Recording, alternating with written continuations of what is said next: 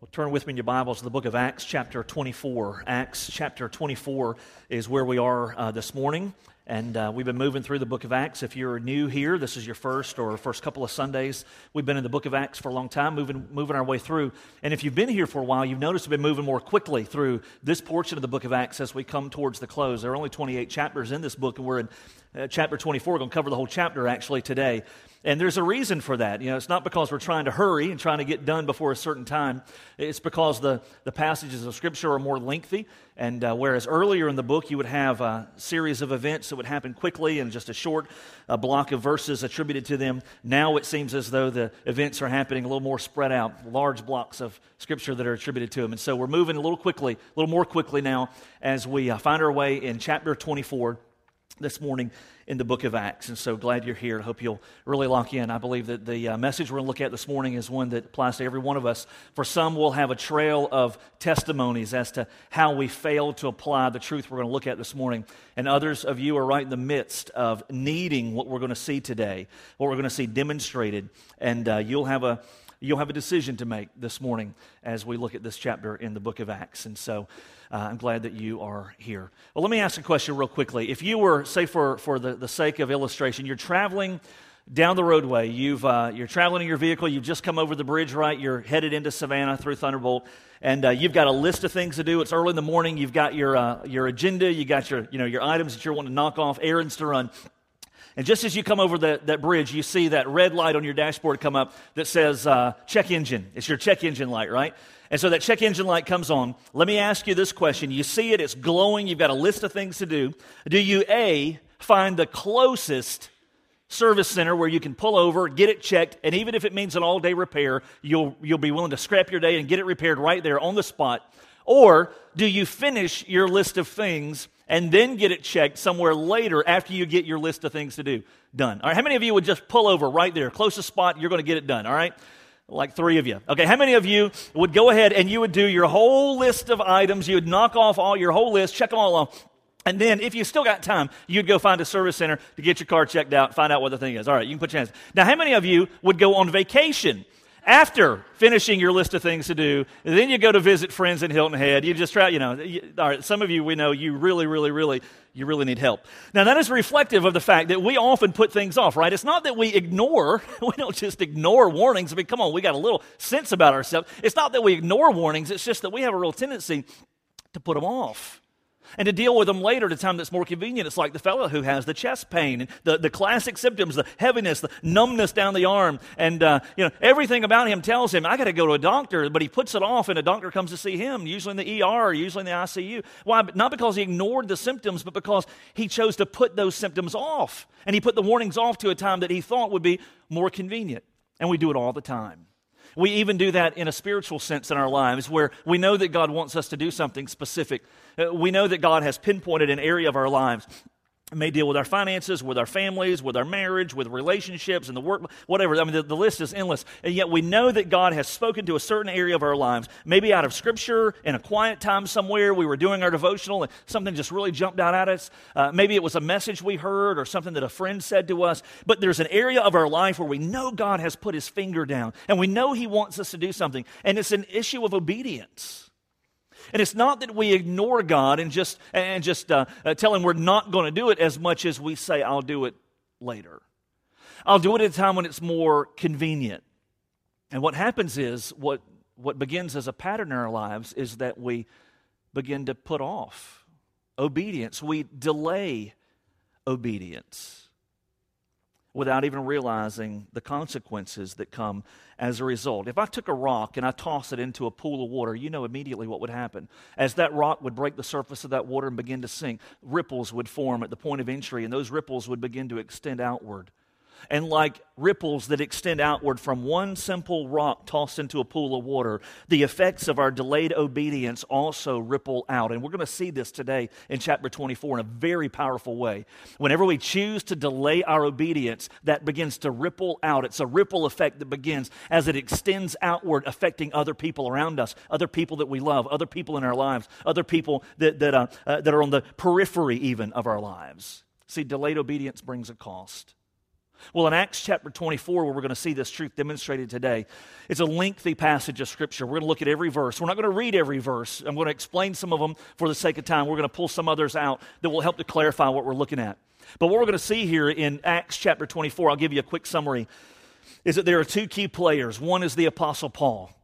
You may be new to Christianity. You may be new to reading Scripture. You may be brand new to, whole, to the whole church thing. You wonder, who's this Paul fellow? Well, if you, if you read earlier in the book of Acts, around chapter 9, he, will pop in earlier, but chapter 9 is where he really comes to center stage. And it's in, in Acts chapter 9 that the Apostle Paul, who was once a blasphemer, once a, a very religious person, but a person who rejected the Lord Jesus Christ, in Acts chapter 9, we find that Paul receives Christ. He surrenders his life to Christ. He turns from sin and he begins to follow the Lord Jesus in a very dramatic way. And from chapter 9 on, really, Paul takes center stage in the book of Acts. Well, in chapter 24, Paul is going to be one of the key players. And there's a second key player, one you've probably not heard of so often. His name is Felix. Let me tell you a little bit about Felix. We'll get to him again later. But Felix is a governor here in chapter 24. He's the governor, he is a Roman governor of the region of Judea. And it's in that region of Judea that everything is unfolding here in chapter 24. So you got the Apostle Paul, Christian, sold out to Christ, and then you've got the uh, Roman governor uh, Felix, who is not a Christian, he's not a follower of Christ. Well, if you remember from last week at the end of chapter 23, the Apostle Paul had been basically rescued because his life was in danger uh, by the Jews there in that area around Jerusalem. Well, for the sake of safety, what they did was they took Paul, the Romans did, they rescued Paul from, uh, from the Jewish uh, folks that were against him, and they carted Paul off under the cover of night. Almost 500 military personnel, the Bible tells us, that were needed to get Paul to safety, 65 miles away to a city called Caesarea. Well, as chapter 24 opens up, we find that Paul is in the city of Caesarea. He's being held in custody, awaiting a Roman trial, basically. And as was customary in the first century, a Roman trial would consist of the prosecution, the defense, and then a verdict. And so Paul is here in Caesarea. He is awaiting his trial to take place. The high priest, along with some other religious leaders from Jerusalem, have traveled 65 miles to Caesarea. They're going to bring these charges. When they get there to Caesarea, they hire a, lawyer named Tertullus. You'll see him come up here in just a second. And they hire Tertullus to bring these charges against Paul before the Roman governor Felix. If you're with me, say, I'm with you. All right, hopefully you didn't lie. All right, so we open up chapter 24, Paul on trial before Felix the governor, and let's see what it is that, it, that, that, uh, that begins. Let's, let's pick up in verse 2. Chapter 24, verse 2. It says, After Paul had been summoned, Tertullus began to accuse him, saying to the governor, since we have, through you, attained much peace, he's speaking to Felix, the governor, and since by your providence reforms are being carried out for this nation, we acknowledge this in every way and everywhere, most excellent Felix, with all thankfulness. He's pretty flowery in his speech, this lawyer named Tertullus. Verse 4, he says, But that I may not weary you any further, I beg you to grant us by your kindness a brief hearing. So he's making his introductory remarks. Let me just pause there for a moment and uh, shape a little bit of what Tertullus has said in regards to this governor named Felix. Because most of all that he says there in those first three verses is, could not be further from the truth. You see, history tells us a little bit about Felix, this governor, and he was not as Tertullus described him. There are no reforms in any point of history that are, have ever been attributed to Felix, this governor. In fact, there's a first century historian, his name was Josephus. He wrote outside of Scripture, but his words, though they're not inspired, are helpful from a historical perspective. Josephus tells us a little bit about Felix in history. And he says that, jo- that, that uh, Felix was brutal. he says that he was uh, not a peaceable person. The Jews absolutely hated him, and he was incompetent at what he did. And so, this Roman governor, Felix, whom uh, th- th- this lawyer is just really fluffing up to be some majestic being, could not have been further from that.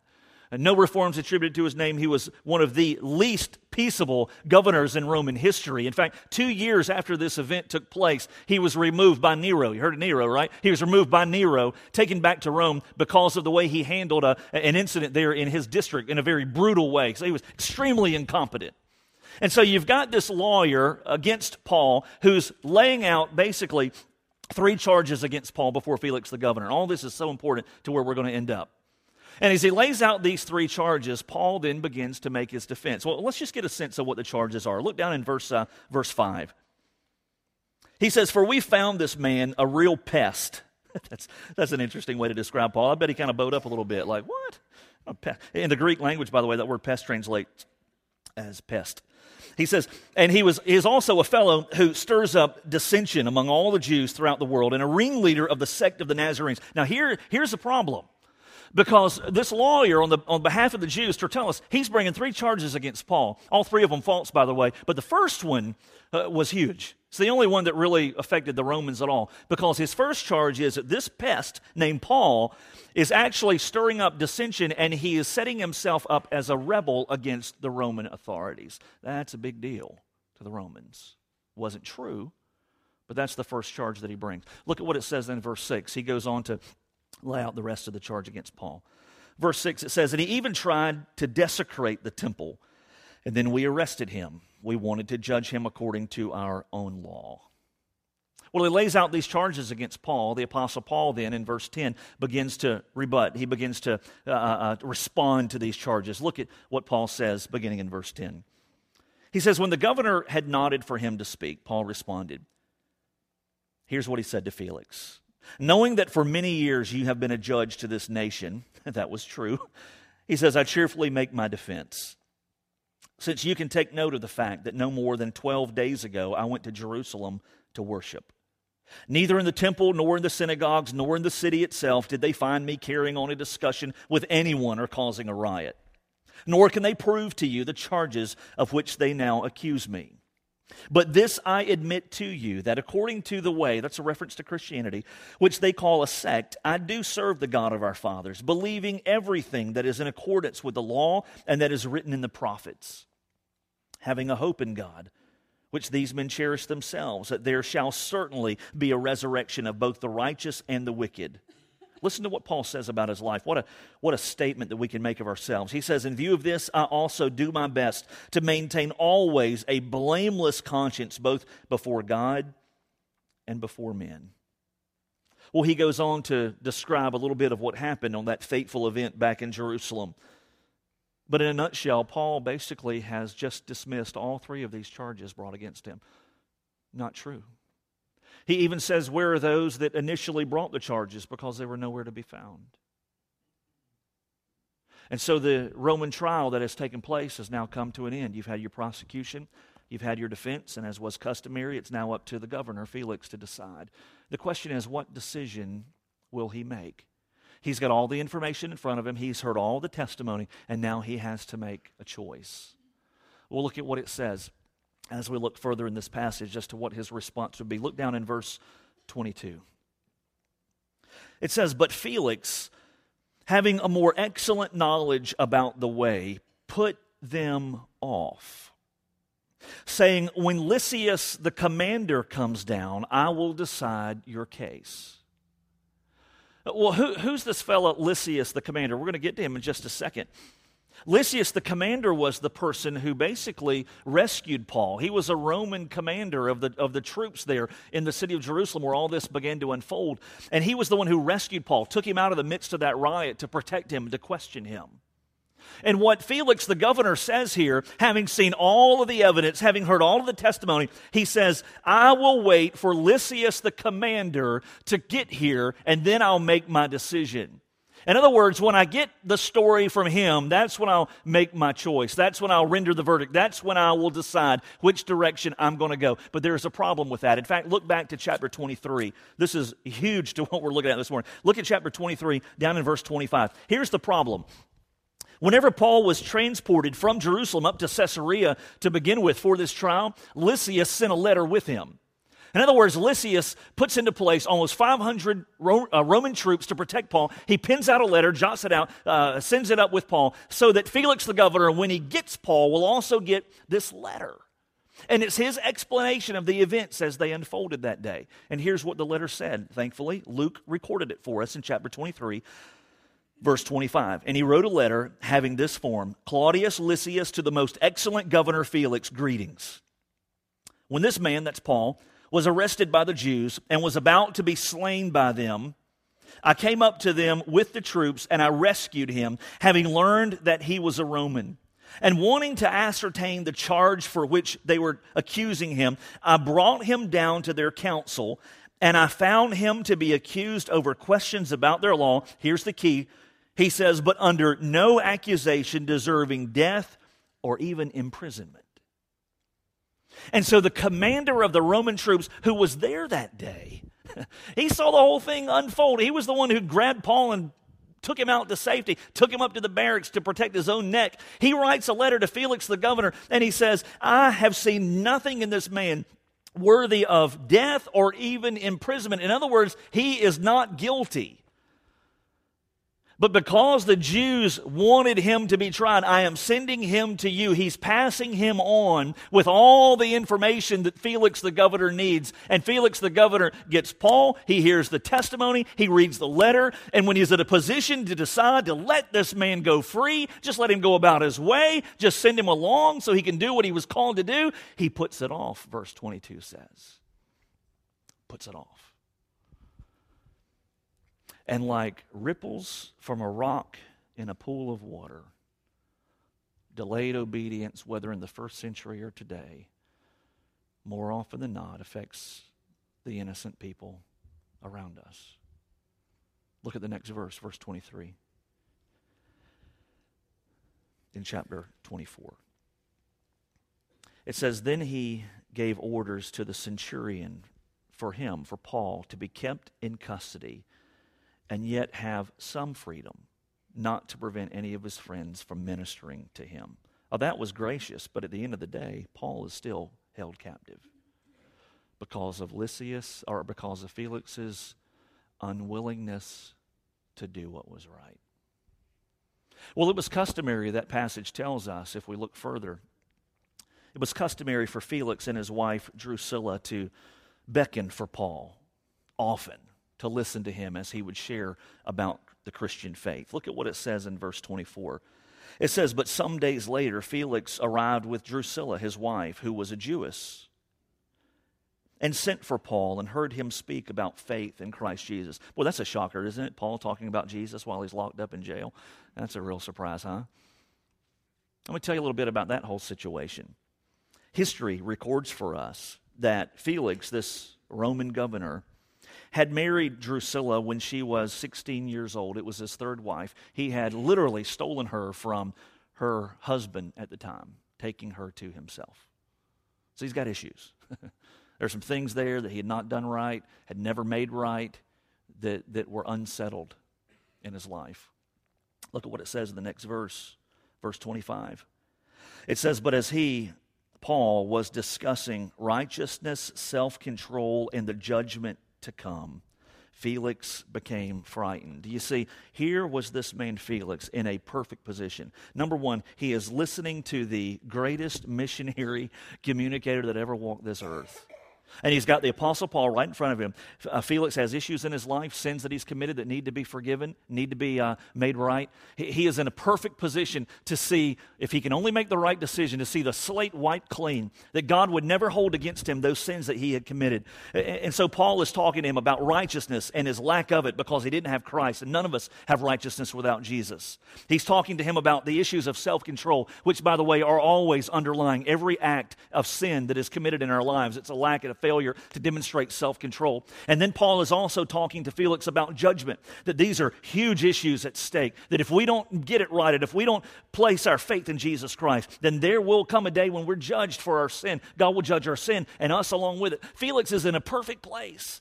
Man, he's got the opportunity to walk away from this thing absolutely forgiven because of his decision to place his faith in Jesus Christ. And yet, the Bible says there in that passage, verse 25, that he became frightened. Look at the end of it. I didn't finish it yet. And here's what he said Go away for the present, and when I find time, I will summon you. In other words, he knew what the right thing was, do, was to do. He knew that he needed a Savior. He knew that he needed to turn from his sin. And yet, this governor, with all the authority, all the power on the face of the, of the earth, it seemed, he made the worst decision he could ever make. And where, whereas he could have accepted Christ, he told Paul, You just go away. And he delayed doing what was right.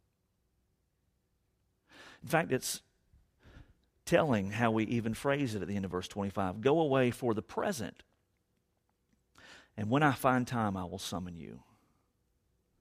There is no evidence that this man Felix ever came to Christ. And he's a lot like the person driving the car with the check engine light. He's a lot like that man with the chest pains. Oh, I, I'm not ignoring this.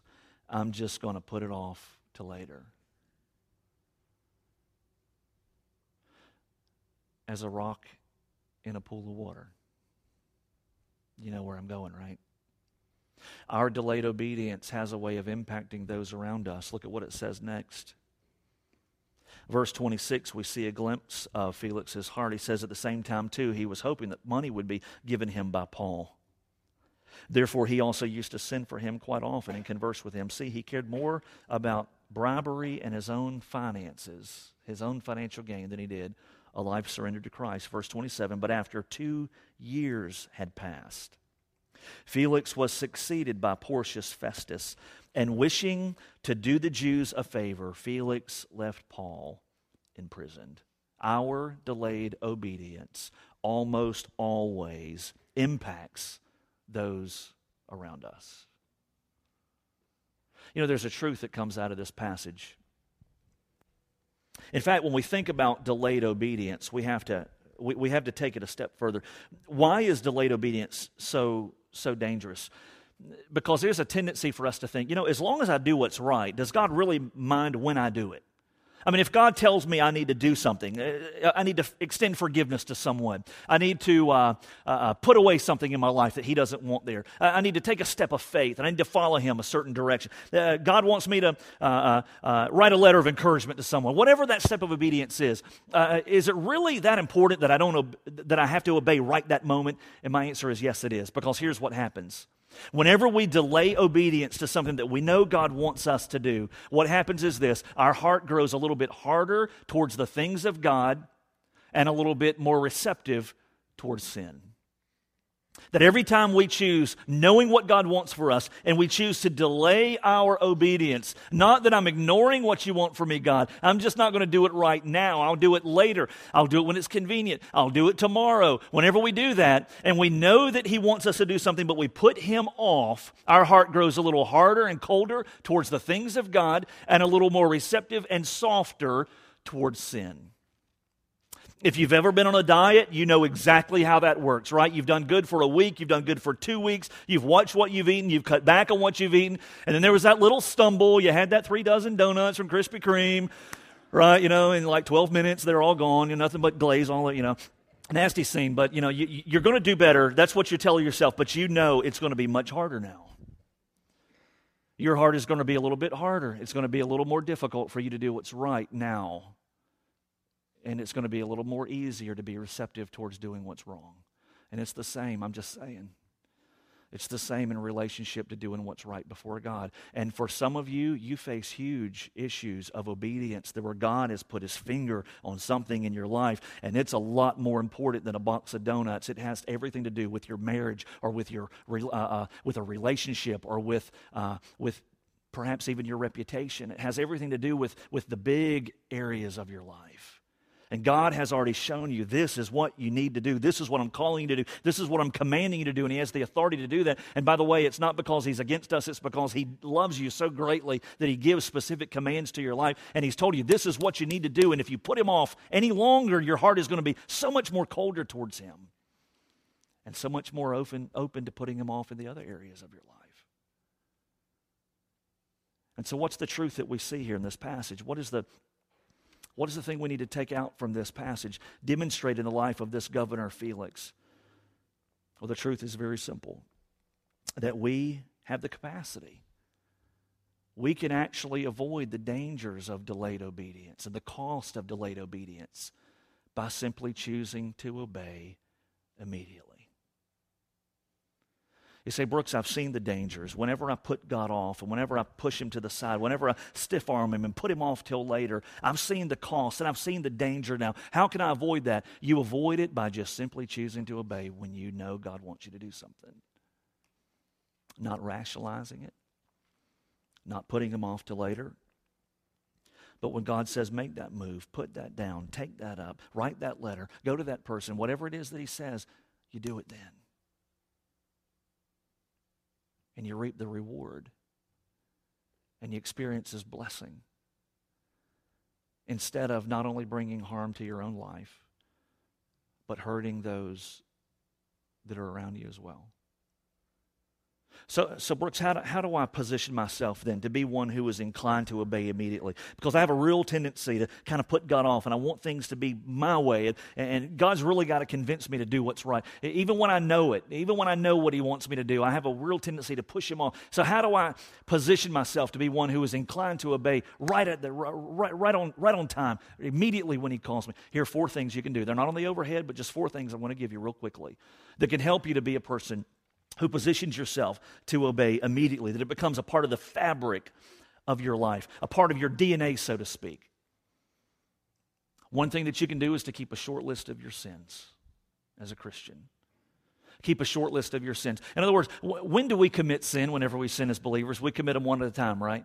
But how do we confess them? We confess them typically as a big block and it's usually right before we go to sleep. uh, oh, God, forgive me for all my sins today. Uh, we don't go back and say, God, forgive me for chewing out that person I shouldn't have. Forgive me for giving the cold shoulder to that other person I should. Forgive me for uh, being prideful in this area. Forgive me for my selfishness when I took more than I should. You know, we don't name them one by one, do we? We, we like to, uh, what's the saying? We uh, commit them retail, but we confess them wholesale. you know, we, we, uh, you know we, we like to just commit them all, you know, one at a time and, and, and you know, kind of do them that way. But when it's time to confess them, oh, God, just forgive me but keep it a short list of sins. In other words, when we, can, when we commit a sin and God convicts us in our heart, and He always does because He knows where sin leads us and it's never closer to Him, whenever He convicts us, what we do is we confess it right then. Oh, God, forgive me. Uh, forgive me for, for saying what I shouldn't have with that wrong tone of voice to that person. Uh, I accept your forgiveness. I confess that. I blew it. Help me to be strong enough next time to know and to do what's right. And it's gone. God doesn't hold it against you. Your fellowship with God is restored. There's nothing not quite right between you and God there. Your walk is close. And so, as you keep a short list of sins, what that does is it keeps your fellowship where it belongs, and sin cannot take root. Number two, you can maintain a daily time with God, a daily quiet time. In other words, spending time in His Word for a block of time every single day. If you came and, and, this was your only meal of the week and you only ate on Sunday mornings and this was it for you, man, you'd be a hurting person. You'd be in a really, really bad mood come Wednesday, Thursday, Friday, right? For some of us, it wouldn't even take that long. Why? Because we can't make it on one meal a week. We need more than that. And yet, spiritually, often what happens is for some, the only time you open your Bible, the only time you really engage with God in, in worship and prayer and study of His Word is on a Sunday morning. And you may miss a Sunday the next week, and it, then it becomes even longer. But whenever you spend time in God's Word consistently, day by day, you might not walk away that day having seen fireworks and heard angels singing, but you know what? God is pouring into you. And when you do that consistently, day by day, week by week, month by month, year by year, what happens is, is that your roots begin to grow deeply. They begin to go down deep in your walk with God. And what happens is, is that you begin to see that God uses His Word to speak into your life and He gives you direction. And it's as you not just read it or hear it, but you begin to live it that you begin to see the rewards and the stability that comes from a life that responds to the truth of Scripture. Psalm 1 talks all about that. And so, how can I be one who responds immediately to God's voice in my life? We can be responsive. We can, we, we can maintain a close walk with God. Number three, surround yourself with godly people. Surround yourself with godly people. That's not just for students. That's not just for uh, uh, elementary, middle school, high school. That's for every single one of us. Proverbs says much that, that he who spends time with the wise will be wise himself. And it's as we spend uh, time with people who are spending time in God's Word, who are developing a close walk with Christ, who are uh, uh, immediately living lives of obedience as God speaks into their lives, we begin to catch a little bit of the residual of that. And we begin to, to be people who also respond to God's Word. And we begin to pattern our lives after others who are obey, obeying immediately. And then the fourth thing that we can do is that we can cultivate in our lives humility and contentment. Humility that moves pride off of center stage every day. Because it's really the prideful heart, isn't it, that says, God, I'm not going to do this today. I don't care that you spoke the, the, the, uh, the world into existence. I don't care that you breathed life into, into me. I don't care that I'm only here because of your design and your will. Uh, I don't really care that you are without beginning, without end. I don't care that you've even shown me clearly what you want me to do today. God, I'm going to do it later because I'm the center of my own world. You see, humility does not embrace that position. And so when you're humble, you're immediately in position to follow God because you recognize His authority in your life. Contentment is, is fine with whatever God has chosen to give you in your life. You're not putting Him off for something better because you're contented or you, you are content. You are trusting of what He's already given to you. You don't need anything else. God, whatever you bring, just bring it, and I'll be just fine because you're the center of all that I am. And so, how do you position yourself to be one who obeys immediately? Those four things can be helpful. But I'll just say for every one of us, doesn't matter who we are, where we've been, what we've done, how long we've been a follower of Christ, if we know what God wants us to do and we put off that obedience, regardless of the area, it will cost us. And more often than not, it will impact others around us. Paul was two years in a prison because one man had all the information he needed and would not do what was right when he needed to. We're soon to recognize the 100 year anniversary of the sinking of the Titanic, April 10th, 1912. You know the details of that story. The Titanic set sail from Northampton, headed towards the States. It was the largest luxury liner of its day. No one had ever seen anything like that. In fact, it had been billed as the ship that even God Himself could not sink. It set sail from Northampton, headed towards the States with over 2,200 passengers on board. As it steamed across the North Atlantic, it began to receive messages, up to six, history tells us, that warned them of ice in the region through which they were passing. The tragedy is not necessarily that those warnings were ignored because we know that they were received. We know that they were acknowledged. However, in at least one case, the warning that came across the wire of ice in the, in the, uh, in, in the vicinity was pulled from the sheet and posted five hours after it came in. Ignoring the warning was not the issue, putting it off was the reason that 1,523 lives sank to their death that night. Not because of ignorance, but because of simply pushing off until later what was right.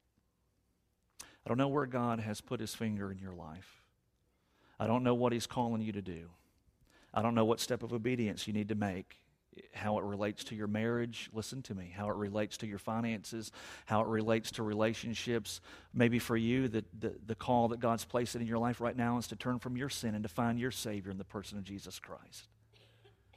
And the option remains there for you to push him off and do it later. But as for those 1,523 people, Perhaps the same for you. Later may never come. So choose to obey today. Let's pray. Lord, I, I would suspect that many of us have had our lives impacted because someone else did not do what was right when they should have. And so we know this truth. We've suffered. We've been hurt because another person did not obey immediately. Nothing we can do to change that. We trust ourselves to your grace, knowing that your healing is perfect. But Father, today we may find ourselves as one on the other side of the fence, that it's we who need to make the choice to do what you've called us to do. Lord, it may look different for every single person here, but I believe for many, there's an area of their lives where you've put your finger, you've spoken truth, you've shown them everything they need to know to do what's right and to obey. And yet, to this point at least, they've chosen to put you off. And without even realizing it, perhaps others have suffered because of that. Lord, you tell us what to do because you love us. Your will is best. Not always easy, but always best. You know us better than we know ourselves. And so, Lord, where you speak into our lives, I pray that we would be people who are responsive to follow immediately. That we would position ourselves to grow into the image of Christ, to where we, it just becomes a part of who we are. We just, by nature, obey when you tell us to. And so, Lord, whatever decisions are made today for those that are here, I pray that they would make the right choice. Maybe a stake can be driven in the ground this morning of those who know what's needed. And today, before they leave, they will commit to you in prayer. Lord, I get it. And I'm going to do what's right. And so, Father, lead us, we pray, and guide us. And for those that need a Savior today, may they understand that that Savior will only be found in the person of Jesus. And so, give them the courage today not to put it off another day. That day may never come but to turn from their sin today and to invite Jesus to literally come in and to take over. So much more than just saying words to a prayer. Lord, may it today be a surrender of one life to you. And so bless these decisions, we ask, for it's in Jesus' name. Amen.